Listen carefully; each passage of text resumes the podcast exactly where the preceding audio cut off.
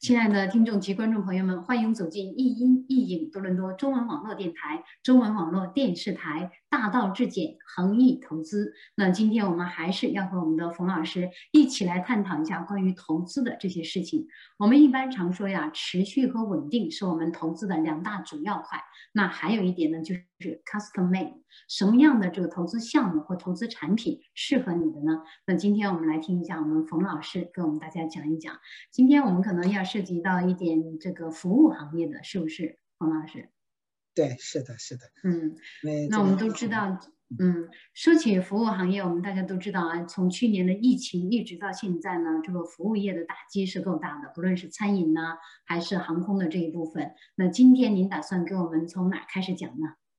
那我觉得还是讲讲，就是这个服务行业其实类别比较多，我们就选择比如说航空业吧，好像它航空可能算是这个。运输还有一些服务，再加上我们可能再跟大家聊一聊大家都非常关心的这个餐饮行业，因为关关门这么久了，大家天天在家里自个儿煮饭也特别累，是吧？大家经常希望去点点外卖啊什么的，所以跟大家聊这两个板块吧。好，那我相信呢，不论这两个板块呢，哪一个板块都是和我们的生活息息相关的。这航空业也是，在这个疫情期间，你想飞回一次去，不论是回到祖国，还是你去别的地方呢，都是相当之困难的。那么在这种情况下，既然我们个人 individual 的比较困难，我们来说一下航空业，它本身这个大的企业，它有多大的难度呢？那么它又给政府带来多大的难度呢？也给就业带来哪些方面的这种没有办法割舍的这种东西在里面？所以冯老师现在还是要把时间交给您了。好的，好的，呃，谢谢玉华老师。对，的确是这个疫情，其实对全球的经济是吧？让全球经济停摆造成的这个影响，的确是非常之大。那首当其冲的，其实首先就是这种面对大众的这些服务行业，比如说这个像航空业，它就是每天飞来飞去，这个服务人员每天就面对这个人来人往的人群的时候，所以他们就处于被暴露在一个这种高危当中嘛。所以由于整个为了就是尽快的让疫情能停止下来，所以现在就是。全世界吧都采取一个相对就是停止让大家自个儿在家隔离这种方式，那自然而然就导致了整个航空业整个就停飞了，所以对航空业影响非常之大。像我们这个去年有几次讲座，就讲到这个航空业因为停飞，导致了美国几家那些航空公司的这个股价都大幅下跌，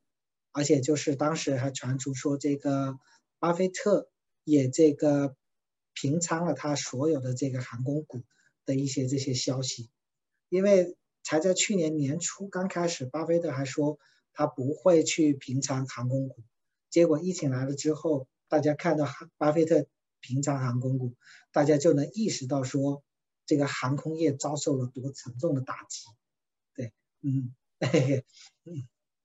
其实这种打击，冯老师。我们可以说，就是不单单是对他们的一种打击，对于投资人来说呢，也是一个重创。所以在这种情况下，我们应该啊，我的心好痛啊，怎样来处理呢？呃，对对对，因为整个这个股价下跌嘛，作为投资人来讲，那那最担心的就是自己的投资成本下跌了。但是我们说做投资一定要有正确的三观。其实，当我们在觉得自己的投资、自己的钱在亏损的时候，其实我们真的是说实在，有些时候将心比心，我们亏损的是钱，但是想想那些在航空业里边工作的工作人员们，他们面临的就是工作都没有，他他面临的就是呃没有工作，甚至他的生活就会出问题。那所以，我们有些时候会想一想，和这些工作人员比。金钱其实往往就是真的就是身外之物，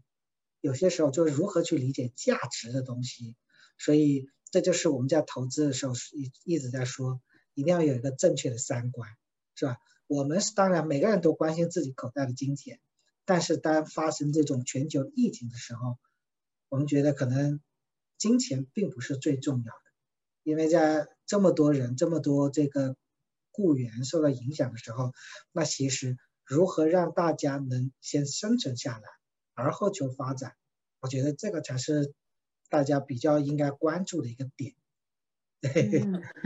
冯老师，您这三观太正了，一般人达不到这个高度啊。还有的时候，我都在想，您刚才在说的时候，都在想，会不会想到政府这个层面呢？政府其实也有，就是在救助这些企业。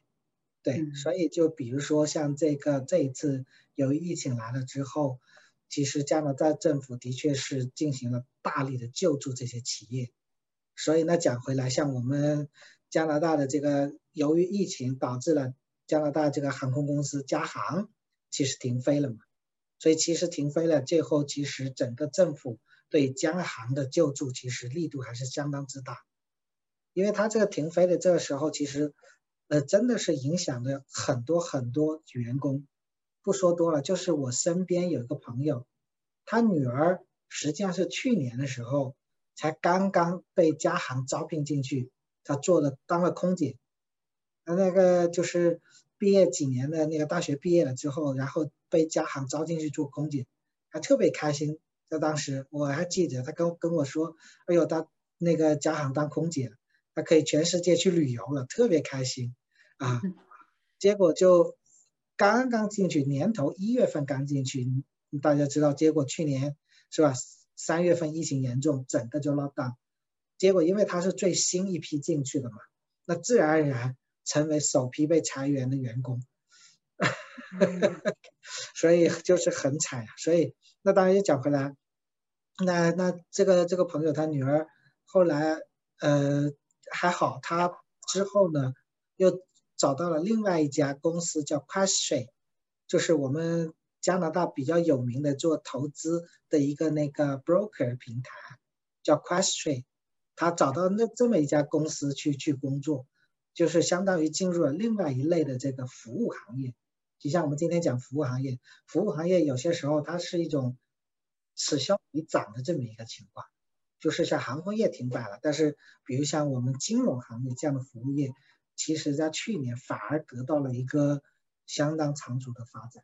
所以，呃，像这个 Questrade 这样的金融平台，他们去年也在扩招，甚至当然，就像我们这个恒益投资，其实去年也是进行了大量的扩扩招。也是服务行业，这个冯老师，这个扩招，这个您可以再说一遍，让我们的听众都听到。我们这个同意投资，因为我们投资的好，投资的棒，所以呢，我们现在正在往外扩展。对，是的，我们我们这个团队从最开始，实际上呃，也就是五个人吧。经过一年的时间，我们现在已经是扩张到二十多个人，而且今年还在陆续在扩招当中。还希希望更多的人加入我们，啊，希望大家一起去去，就是进入金融行业去服务更多的人，帮助更多的人去就做投资，从金融市场当中获取属于自己的那一份利润。嗯，那这份利润不单是这样的，您的团队越大，然后呢，影响的人会越多。然后呢，我们影响到了我们最后的养老体系也会是大面积的。这个呢，就是您是一把雪，然后慢慢的滚成这个雪球越来越大。所以这个呢，我们要支持。谢谢谢谢谢谢。对，所以又讲回来，像像这个加拿大的航空业，就是因为受打击嘛，所以整个这一次其实也是裁员，嗯，蛮严重的。嗯，但是我们又讲起像加航这个公司。其实它特别有名的一个案例，我们可以跟大家做一个分享，啊，就是它其实是在这个二零零三年，加航其实进行了很多次的这个破产保护，它最著名的一次实际上是二二零零三年，因为当时是由于连年的亏损，呃，当整个试图游说员工说要降薪，呃，这些方案最后都失败了之后，加航当时就向安省。法地方法院申请了破产保护，这破产保护大家要知道，寻求破产保护不等同于破产。他在这个破产保护的同时，实际上整个资方也在积极的寻求一个全新的重组这么一样的一个呃提案。所以当时其实安省地方法院非常重视，派出了两位资深法官。参与了整个加航的破产重组，嗯，并且进行监管。当时为了这个事情，其实媒体上也有大量的报道。当时因为是全球招标嘛，所以因为加航的这个招标，导致了全球十十余家那些大型的跨国投资企业开始发出了这个呃呃投资的这种就是意向书。其中最有名的其实就是我们华人首富李嘉诚的长子李泽钜，他当时也发出了意向书。李泽钜其实在整个这个投标过程当中，实际上是最有优势的。为什么？因为李泽钜本人实际上是加拿大公民，嗯，对，嘿嘿，对他，所以他非常有优势。直到竞争到最后一轮，其实剩下来了两个候选人，一个就是李泽钜。还有一家是美国纽约的一家投行，当时连加行的整个高层管理都非常看好，认为李泽钜有可能能就是说最后能并购收购这个加行。为什么？因为他的资金实力，他的这种企业就是李嘉诚对企业的管理能力，以及就是他的就是李泽钜他的加拿大人的身份吧，所以多方面。呃，所以所以当时是一个就是非常强有力的一种就是试探，所以到最后的时候，安省地方法院宣布说李泽钜成功的收购嘉行百分之三十一股票，成为最大股东，这特别有意思一个事情，对，嗯，但是只不过是说，当这个消息发出来没有几天时间，结果后边就出出现了。戏剧性的反转，但是我们在反转之后，我们大家又在考虑一个问题，就是我们能不能够持续性的，这也就涉及到了我们投资的这个问题。就是你要是做一项计划，你一定要有持续性，如果没有这个 continuation，然后呢，你怎样来去？不单是丢了面子，我觉得这个很丢面子，不单是丢了面子，然后还丢了很多东西，名声啊，还有信誉啊，等等等等。所以现在呢，还是把时间交给我们的冯老师，给我们讲讲。都是怎样的一个变化呢？好的，好的。那其实当时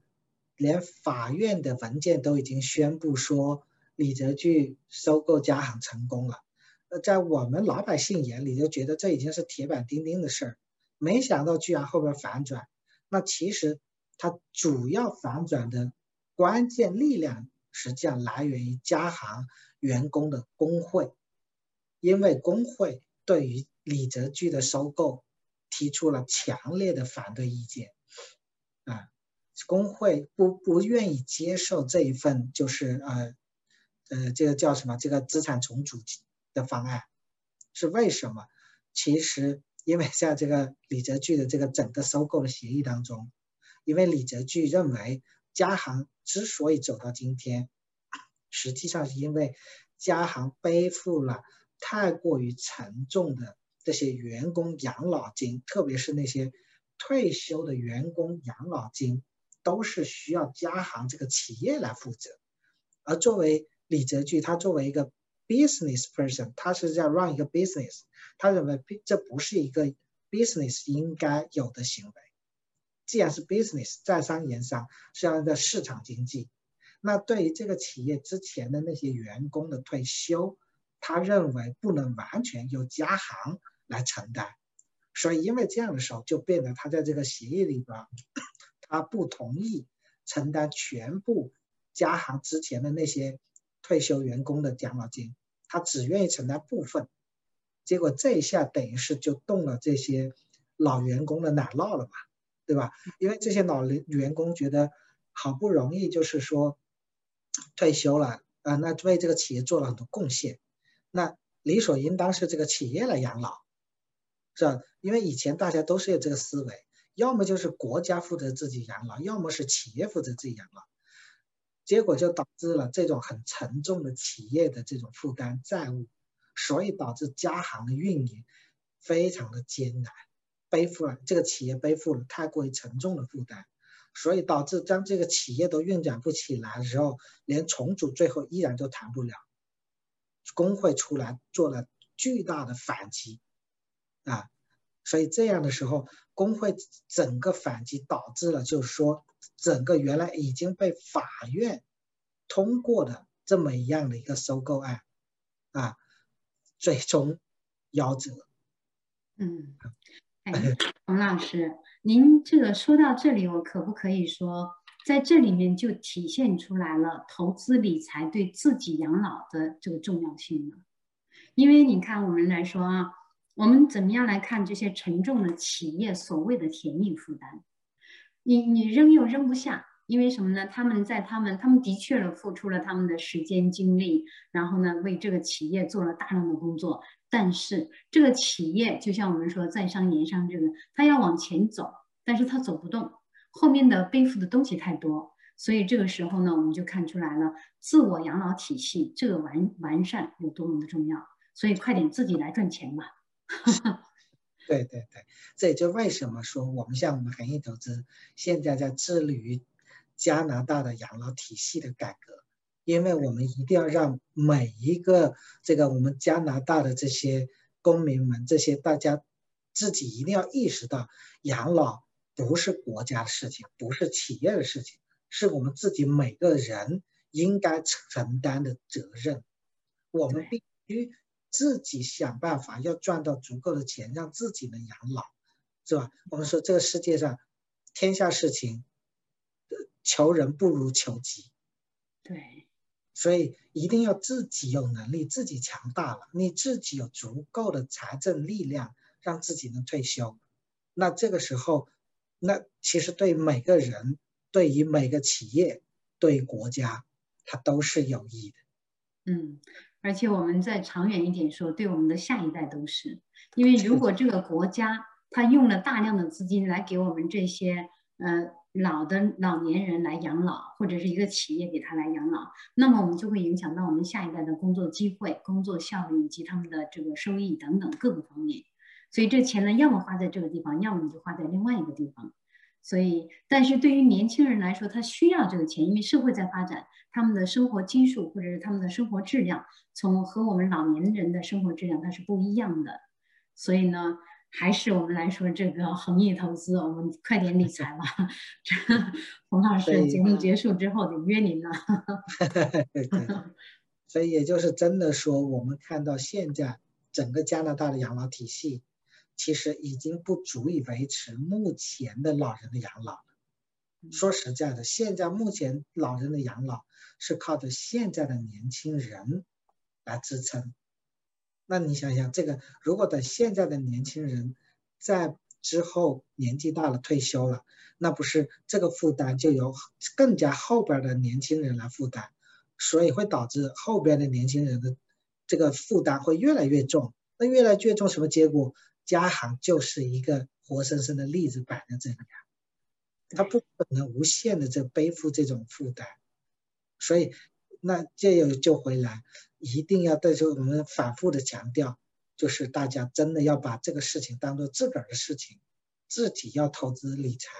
去让自己就真正把就是说把资金投入到一些呃。有社会价值、愿意承担社会责任义务的企业当中，然后每个人去扶持这样的企业，当这样的企业做起来了，然后自己因为自己的投资又获取得了这个相应的利益，这就进入了一种良性循环，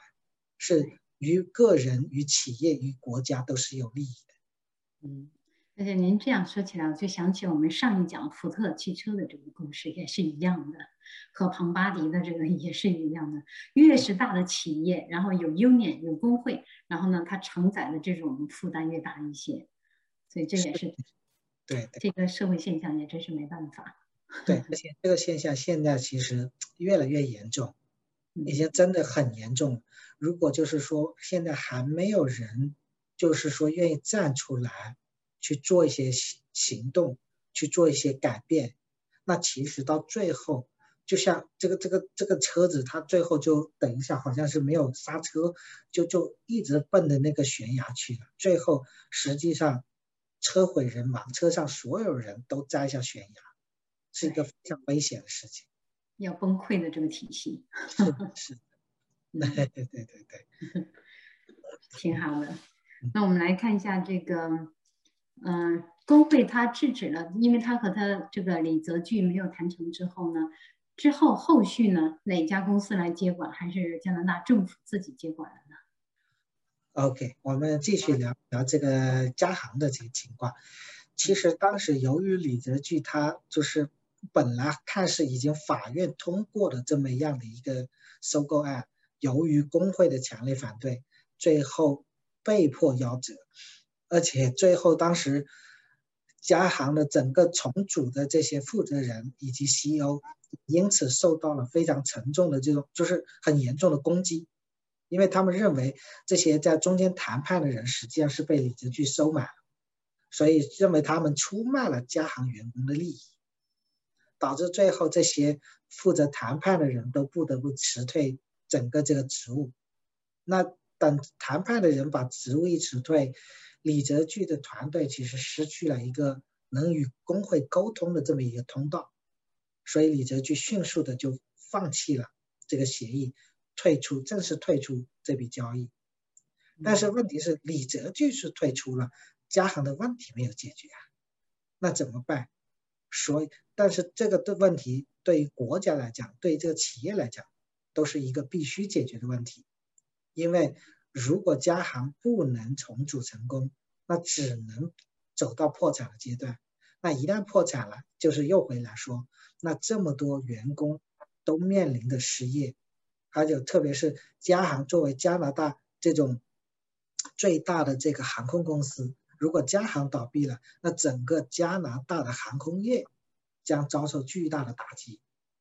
所以，无论站在国家的层面也好，站在企业的层面也好，重组破产重组是一个必须成功的一个事情，必须前进，它没有任何退路。所以这样，在整个政府的压力下，后来加行还有他的资方以及劳方，就是工会，又不得不去重新去谈判，寻找新的这个投资意向人。最后找到的是德意志银行，但这一次德意志银行。他们是有条件注资，那当然最重要条件包括就是，比如说最核心的是，因为上一次不成功是因为工会非常强硬的态度，而这一次德意志的注资条件就是工会必须让步，削减更多的员工支出，啊，并且让加行在当年九月底要完成重组，甚至这种情况下，在这个情况下，连之前同意贷款的 GM 那家公司。金融公司也都威胁说，如果这一次德意志交易再失败的话，之前答应的十八亿的贷款也都会取消掉。所以当时就把家行其实整个逼到了一个没有退路的情况。为了完成这样的重组，所以其实当年整个工会被迫同意，首先当年每一年大约每一年要削减。十一亿加元的支出，而且整个工会方面的支出要多削减一点九亿加元，就是比当时李泽钜的那个跟就是那个提议还要再多增加了一点九个亿。员工必须在这个失去工作和减少福利当中，呃，减少福利这二者之间做出一个选择。这就是变得当这个企业负债。呃，负累的负担太重的时候，其实是多方都是受损失。对，所以，从这里我们能够看到工会是一个多么可怕的组织啊！其实 工会最后，对工会呢，其实在它早期它是有起了相当。大的作用去帮助工人，是吧？找工作呀，帮帮助工人团结起来，去去一起去争取应得的权益啊。他在初期实际上是一个非常非常好的一种组织，只是随着时间的推移，工会发生了质变。所以我们将来有时间的时候，因为我们要谈到这个加拿大养老体制嘛，所以有时间的时候，我们专门要讲一个话题，就讲讲这些工会。是如何一步步走到这一天？其实，在整个国家的养老体系上边，为什么国家企业背负了如此沉重的负担？工会也负有不可推卸的责任。我们刚才呢讲到这个工会，它在我们这个工人当中啊，或者是在一个企业、一个组织当中，它起到的这种这种非常稳固的这种作用，我发现工会是永远打不垮的这个这个组织，给我的感觉好难缠的。因为我们原来在国内电视台的时候也是啊，有工会今天为你争取这个权利，明天为你争取那个权利。有的时候工会组织去游行，尤其是什么学校的老师啊，然后呢罢工啊这些事情都离不开工会的这种作用。那工会到底起到一个什么样的作用？或者是说工会在关键时候能不能抓住这个上天给的机会，为我们这个工人真正的去实施好的一些 benefit 一些好的这些利益呢？有的时候反而不得。所以呢，不论怎样呢，我们今天先申请一下，等我们的冯老师找时间给我们大家讲一讲这个。所有工会它存在的意义和价值，同时呢，他们起到了一个怎样的作用？那今天呢，我们和冯老师一起来聊的，或者是探讨的呢，是我们恒益投资，我们怎样能够持续稳定的，让我们的投资呢，能够起到对我们个人养老起到一个好的作用。当然了，我们说每一次投资呢，我们都在讲正确的三观。那么正确三观，我们到底是在投资这方面体现在哪里呢？今天我们主要讲的就是我们的这个服务行业。服务行业刚才我们讲过航空业，那现在呢，我们还想了解一下，就是我们大家都比较关心的，怎样每天能够填饱肚子，而且又是有质量的填饱肚子的，我们餐饮业的服务行业。所以这个呢，还是要交给我们的冯老师讲完之后呢，我们再跟大家说。啊，这两个这个行业我们怎么样来做投资，好吗？冯老师，有请您。好的，好的，谢谢，谢谢。那讲到餐饮业，这是一个其实我们大家每个人应该都是非常熟悉的行业，因为我相信应该是每个人是吧，都有去餐馆里吃饭。那就是我相信随着这个社会的进步、时代的发展，呃，越来越多人其实比较习惯于。比如说定期一个星期呀，可能得上个馆子，上个一次甚至两次，就成为我们生活的组成一部分了。就是这个，所以餐饮行业，而且根据不同的这个国家地域的不同餐，就像我们哪怕是我们中国餐，都还分是吧？各种各样的什么这个什么什么粤菜了是吧？川菜了是吧？还有和这个这个这个沪菜，上海。东北对吧？有有各种看是，经常或者有时候在吃点火呃去吃火锅啊什么对吧？或有有吃吃日本餐的寿喜啊，对不对？就是或者来点大餐西餐，什么龙虾 啊或者牛排，就是所以大家对餐饮业其实都很熟悉。那结果这一次疫情一来，为了迅速的把疫情平复下去，整个餐饮业。就不得不面临一个从来未曾预告的情况，就是彻底关门，不让营业，是吧？这这一下对于很多的餐馆打击是非常巨大，导致了有些餐馆甚至是彻底的、永远的离开了市场。比如说，像我家小孩比较喜欢的有一个早餐店叫 Cora。那 c o 他他家一个很有名的早餐，它叫什么？Breakfast and Lunch。啊，这有没有印象？像个小太阳的那个那个标签 logo。它的它的 slogan 叫什么？就是 Wake up and smile。啊，就是小孩特别喜欢去那吃个早餐或者中餐的。那我家小孩挺喜欢，但是由于这次疫情，结果他在三月份的时候，去年三月份，他就关闭了所有的整个多伦多的。所有的门店，然后永久的退出了这个市场。那我就是至少对我个人来讲，觉得非常的可惜，因为这种店其实，呃，可以说它有点类似，嗯，像我们之前说那个 GameStop，就是那个游戏店，就很多人他们在成长的过程当中，他们就是玩那他们家的游戏，对那一家企业是非常有感情。那像这家 Cora。其实很多小朋友对他们家非常有感情，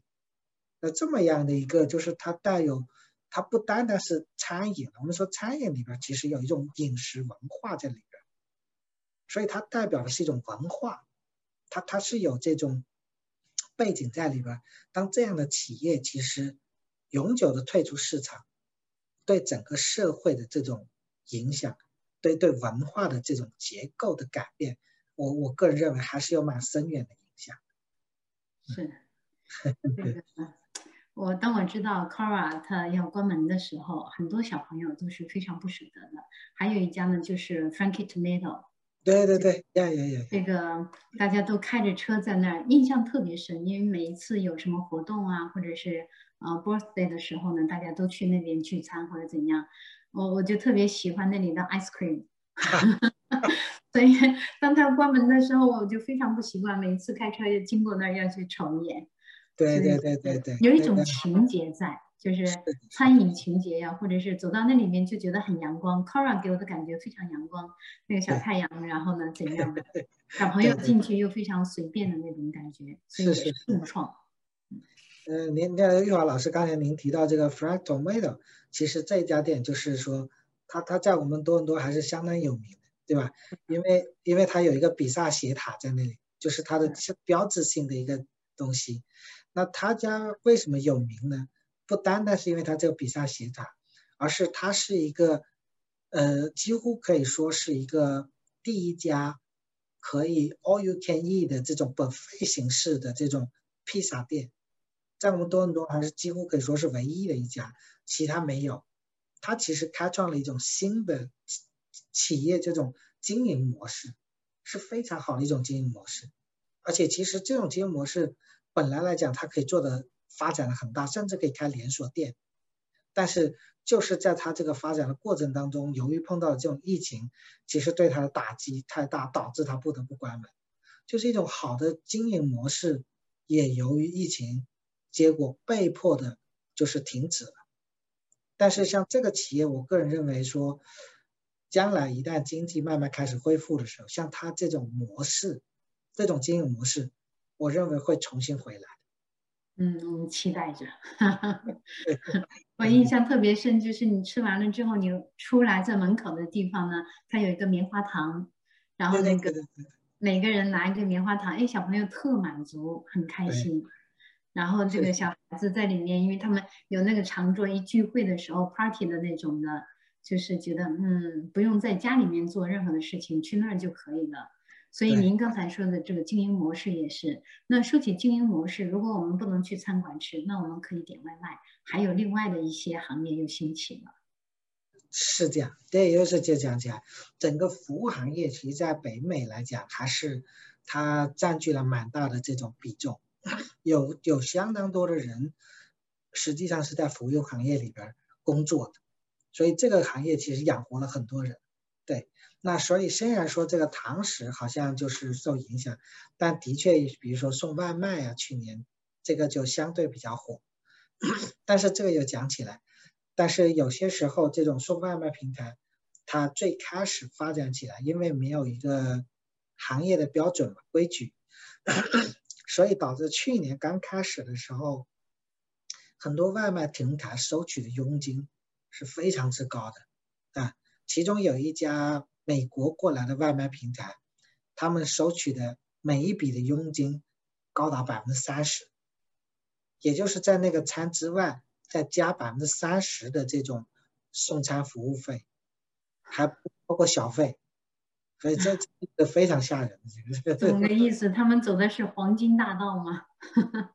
对，这也就是说，其实。就是怎么讲呢？就是因为，因为大家被迫在家里，大家不得不点外卖，对不对？那这些外卖平台有些就，在我看起来是这种趁火打劫啊。企业当然我们讲，企业是要按照市场经济运作，但是不能在这种，就是在我看起来有点像叫发国难财的味道，是吧？对，对对对对，所以这样的时候导致，当时我们的这个政府都出来干涉。呃，在去年八月份的时候，当时我们多伦多市长其实最开始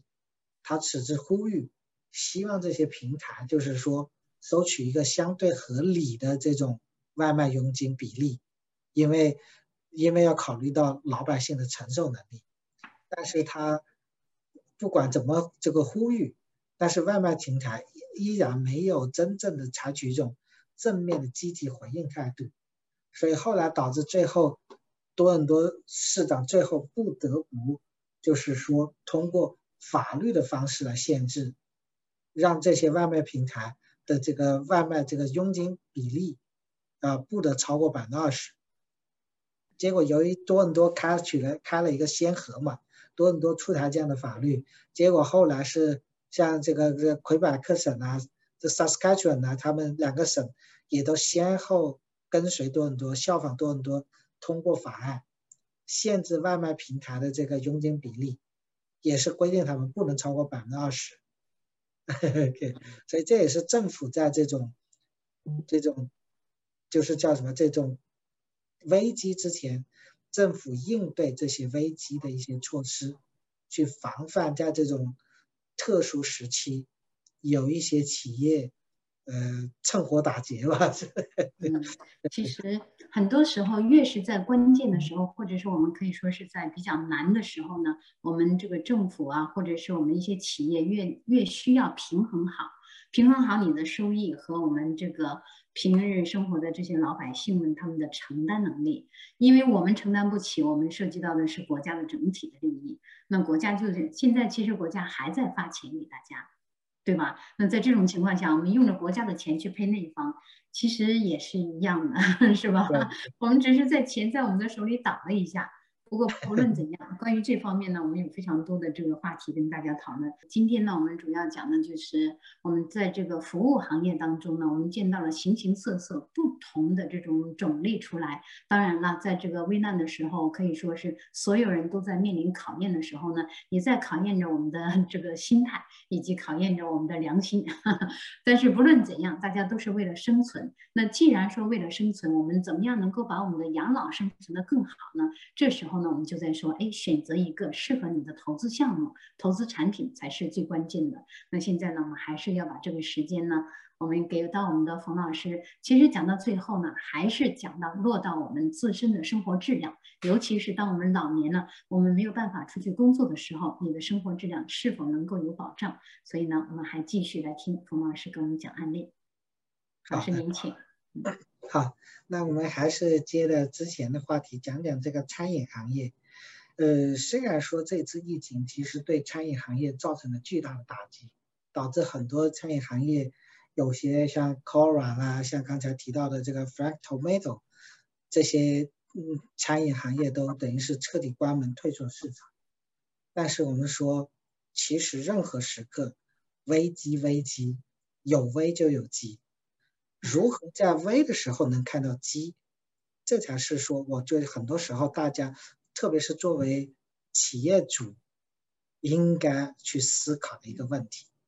因为作为企业主，如果在这种大环境下，总是看见危险，总是想着说，就是依靠哪怕国家也好，依靠这个政府，依靠别人帮忙，我觉得这些东西都是治标不治本。真正任何事情。跟我们的这个养老是一模一样的，就是要想真正成功，得靠自己。那特别对一些餐饮行业来讲，其实当危机发生了，最终能自救的还是自己。政府的补贴永远都是有限，怎么样让自己能在这种变化当中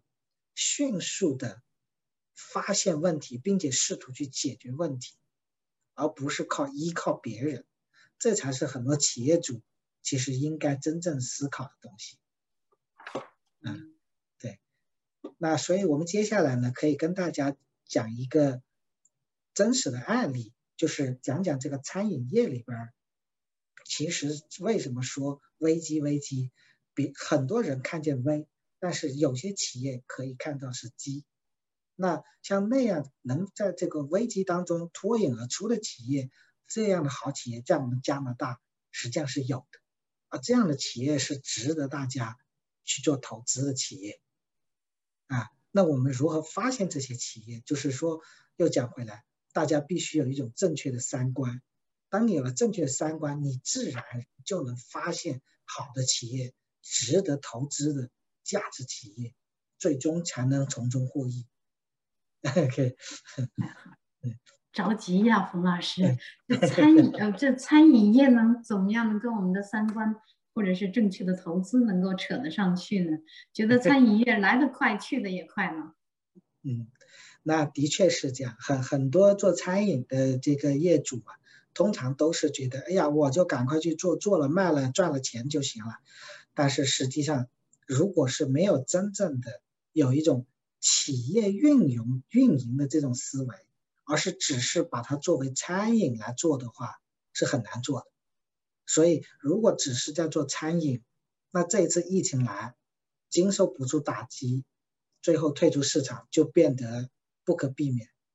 那我现在跟大家讲一个例子，有一家企业就是在这一次危机当中化危为机，我们来看看他们是如何做到的啊。那这家企业叫做 Canada Pasta，实际上。它的创始人是我们中国人，所以它有一个中文名字叫原上面啊。那这家 Canada Pasta 它的创始人实际上是谁呢？就是我是其中一位创始人。嘿，好吧。OK，那这个企业其实有三个创始人。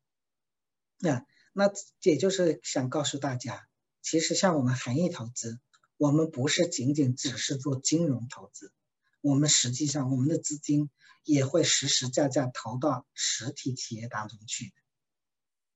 啊，因为我们认为实体对这个国家是非常重要的，所以因为这样，我们投到实体，我们投了这个 Canada Pasta，所以 Canada Pasta 呢，它其实不仅仅只有这个像这些餐馆，它还有这个餐车。有复扣，而且 Canada Pasta 还有中央厨房。特别特别的是，这家企业有自己的生产工厂，它是一个覆盖整行业的、覆盖整个行业链的这么样一家企业，所以它不是一个简简单单的一个餐馆。所以，就像我投资，我投到了这种产业链里边去，是建一个完整的产业链。那在原来最开始的时候，那这个 Canada Pasta 它主要的就是这个工厂负责生产，那生产出来的这些产品呢，就在中央厨房进行加工，最后通过自己的餐馆啊、餐车啊、复购这些点进行销售卖出去。它主打的产品是那个富含健康的大豆膳食纤维的一些面食。所以大家听这名字 Canada Pasta，就知道它主要的是就是做面食这种 pasta 面食这些，而里边主要的特点，它是做的是个性化、差异化的产品，里边是含有丰富的大豆膳食纤维，是一种非常健康的这种膳食食物。所以把这种产品推到社会里，让大家选择一种健康优雅的生活方式。这就是我们 Canada Past 当初的一种成，就是创办这个企业的初衷。那所以，因为它的这种独特的这种产品、优质的这种健康性能，所以当时很快就引起了一些一批吧非常忠实的食客，所以整个餐馆生意还是算是不错的。但是，只是人算不如天算了，没有想到。疫情突然一下爆发，导致整个餐馆不得不关门，就是整个不能堂食了。所以这一下，整个对于整个 Canada Pasta 的影响是巨大的，因为整个这个生产链它基于最终的一个销售嘛，就是通过这个餐馆销售出去。那如果餐馆不让做堂食，这个销售如果出不去的话，它不是餐馆受影响，是中央厨房必须停了，然后整个工厂生产的工厂也必须停。那在这种情况下，整个这个 Canada Pasta，它是在那里做的，等待的政府的救济呢，还是说他要积极的化危为机，去试图自救？这就是一个企业，就是企业的管理层是如何看待这些问题，如何迅速的做出适应市场变化的一些反应的东西啊。所以当时整个云上面的管理层就迅速的对市场进行调研，然后对于整个环境进行分析，就发现由于疫情这个这个不让堂食这个东西是一个政府的规定，我们也不不可能去违背。必须顺从整个国家的这个大方向，但是企业开始要进行大刀阔斧的调整，必须改，因为还是要往前走，怎么办？所以就会做很多方式的调整。首先，我们想这是食物，不管这个疫情怎么样，老百姓哪怕待在家里还得吃啊，那怎么办？所以实际上，我们首先我们成为了加拿大第一批，就是当时应急救灾那个必须物资的这个供应商。我们首先自己报名。去跟政府说，如果政府需要用运用到这种紧急物资救助，我们 Canada Pasta 第一批上。OK 啊，所以我们首先首先这样，就是因为如果到时候真的因为一旦是出现大大面积的这种疫情危机的时候，我们就变成了一个国家紧急应急物资的供应商。那个时候我们不会计任何成本，我们会供给，就是向向社会派发食物，啊，所以当时我们首先第一批就报名，啊，然后但是在这个过程当中，这个企业还要想办法运作呀，要要前进，所以当时我们对于整个运营模式进行调整，那当时我们首先其实聘请了加拿大厨师当中的。大师级人物，那这位大师他其实拥有一个头衔，叫做 Canada Master Chef（CMC），他有这个牌照，而这个牌照我们整个加拿大到目前为止只有五个人有。啊，我们请到这样的大师级人物来负责建立整个 Canada Pasta 的中央厨房。而且同时，我们还聘请，呃，那米其林餐厅的师傅进行产品的研发设计，最终形成了一个什么样的经营的运营模式呢？就是以中央厨房为核心，然后通过对工厂的这些标准化的工艺啊、标准化的流程啊进行改动，然后最后能生产出适合市场的一些需求的这些。食物产品，然后变成方便包装，就是变成一份一份的那种，把它包装好，全部做好包好了之后，等于是放到这个，呃，放到放到整个包装里边，也就是大家把这些东西拿回家之后，他只要把它加热几分钟，就已经能吃的，就是已经是熟食，直接加热几分钟就能吃的这一类的食物。啊，我们做这样的改革，所以这样的时候就变得说，虽然我们的门店是关门了，没有堂吃吃了，但是由于我们生产的这种符合市场需求的这样的产品，因为首先大家必须还得吃，对不对？那怎么吃法？大家既然在家里吃，就希望吃的简单快捷，而且还要健康营养。那我们的产品本来就是很健康、非常有营养的。那如果我们再把这种，呃。快捷方便这些特点给它补充进去，这样的结果就导致我们的产品迅速的被，就是原来我们已经有一批忠实的这个食客，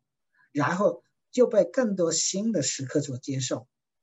所以迅速的我们这个产品最终其实通过线上渠道，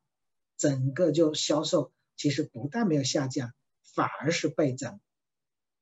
嗯。冯老师，我先插您一句话：如果是我，我也愿意吃，对吧？你在家里面就享受到了这个大师级、顶级人物的这种服务，那是多好！哎，问题来了，我们也有听众说，现在在哪能买到？这个就是在那个 Canada Pasta，它中文名叫圆上面，呃，那个，呃，我们现在主在各大这个呃外卖平台都有合作在销售。然后我们还和一些就是团购群，呃，在在在合作，甚至包括一些那种线上的那种平台电商，都有在销售，通过各种渠道把我们的产品发放出去。嗯，太好了，其实这个圆上面相当于是一个网络一样的，然后让大家都去在家里面也能够享受到了好的这个产品服务。那冯老师，您说在这疫情期间呢，给大家一点忠告吧，或者是有点好的建议给我们的这些业主们。OK，那其实我们刚才说这个 c a n a Pasta 这个例子，其实就想告诉大家，其实就是跟我们讲的危机，危机有危就有机。其实最关键的，大家如果碰到危的时候，不要再想这个危，因为你再想也没有用，而是迅速的转换观念思维，一定要想对一个企业最核心的东西是什么，就是真正只有把自己的核心竞争力，把它抓住，这个企业才可能真正的发展出去。我们举这个这个餐饮业的，其实一样，任何其他行业都是一样的，无外乎就是两点：一就是有好的产品，二。有过硬的销售渠道，其实只要大家在这两点上画下功夫，其实这个企业是能很好的发展出去。像 Canada Pasta 其实就是在这个疫情当中，就是就是将自己原有的产品更加的强化加强，就是给社会提供一种好的这种产品，大家愿意接受。那你怎么样把这个产品送到大家的手中呢？就是通过我讲的销售，就是通过一些销售渠道。所以像这一次 Canada Pasta 通过各大这种线上的这种外卖平台啦，还有这些团购群啊，还有一些线上商城啊，通过各种方式，最终非常快捷方便的送到客户手上。这样的时候，方便了客户，实际上自己的企业就发展出去了。嗯，所以我觉得对企业主来讲，碰到危机的时候不要害怕，而是要想自己到底能做什么，就是一定要站在这个客户的角度想一想，客户在这个时刻最需要什么东西。如果你能抓住需求，你的产品最终就会是一个好的产品，然后找到合适的销售渠道，把这个产品就能送达给客户。这样的时候，通过这种自救的方法，其实最终会把企业整个给盘活起来。嗯，其实冯老师，您这样说的好像是啊，这个企业您在，我就觉得您应该给我们所有企业去做 consultant，去做顾问，累了您一个人，然后活起来各个企业了。其实很多时候还是取决于这个创业者的魄力。就是你能不能够发现这个机在哪儿了？这个危机当中的这个机会在哪儿？而且你发现之后，你又怎样去实施？又是一个核心的，你怎么样能够去产生这个核心竞争力？而在这个危难当中呢，能够产生自己的这种社会价值。而且您刚才说的这一点呢，有一点我非常的佩服，就是在做慈善这方面毫不手软。这一点呢，是能够让打动更多人，同时能够看到一个企业的文化。或者是一个组织者，他的魅力在这里面，所以这也是相当之难的。因为我们希望就是更多的人能真正的就是做任何事情赚钱，作为企业赚钱当然要也很重要，但是有比赚钱更重要，就是首先要想到如何去承担社会的责任和义务。像经常我一直讲，其实为什么我们手上会有一些钱，真的是因为我们比别人聪明吗？我认为不是，而是我有时候会觉得说，实际上是老天把这笔钱放在这里，让你去打理、去管理，看看你是否能把这笔钱管好。如果你能管好，哎，老天可能给更多的钱让你管理。如果你不是真正的去管好这笔钱，你把这笔钱拿来自己的去挥霍享受，最终那你配不起拥有这样的资金的时候，我认为老天最终会把这个钱给拿走的。嗯，这就是社会责任，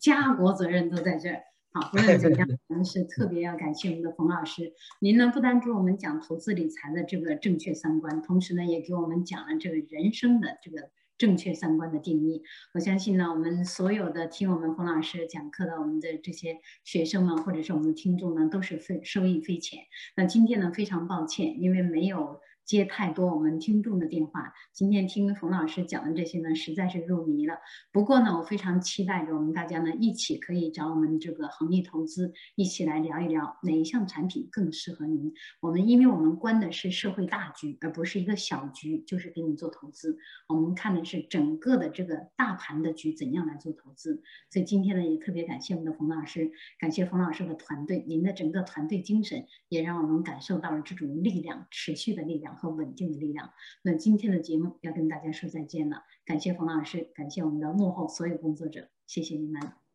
谢谢玉华老师，也谢谢各位听众、观众朋友们，我们下星期见。下期再会。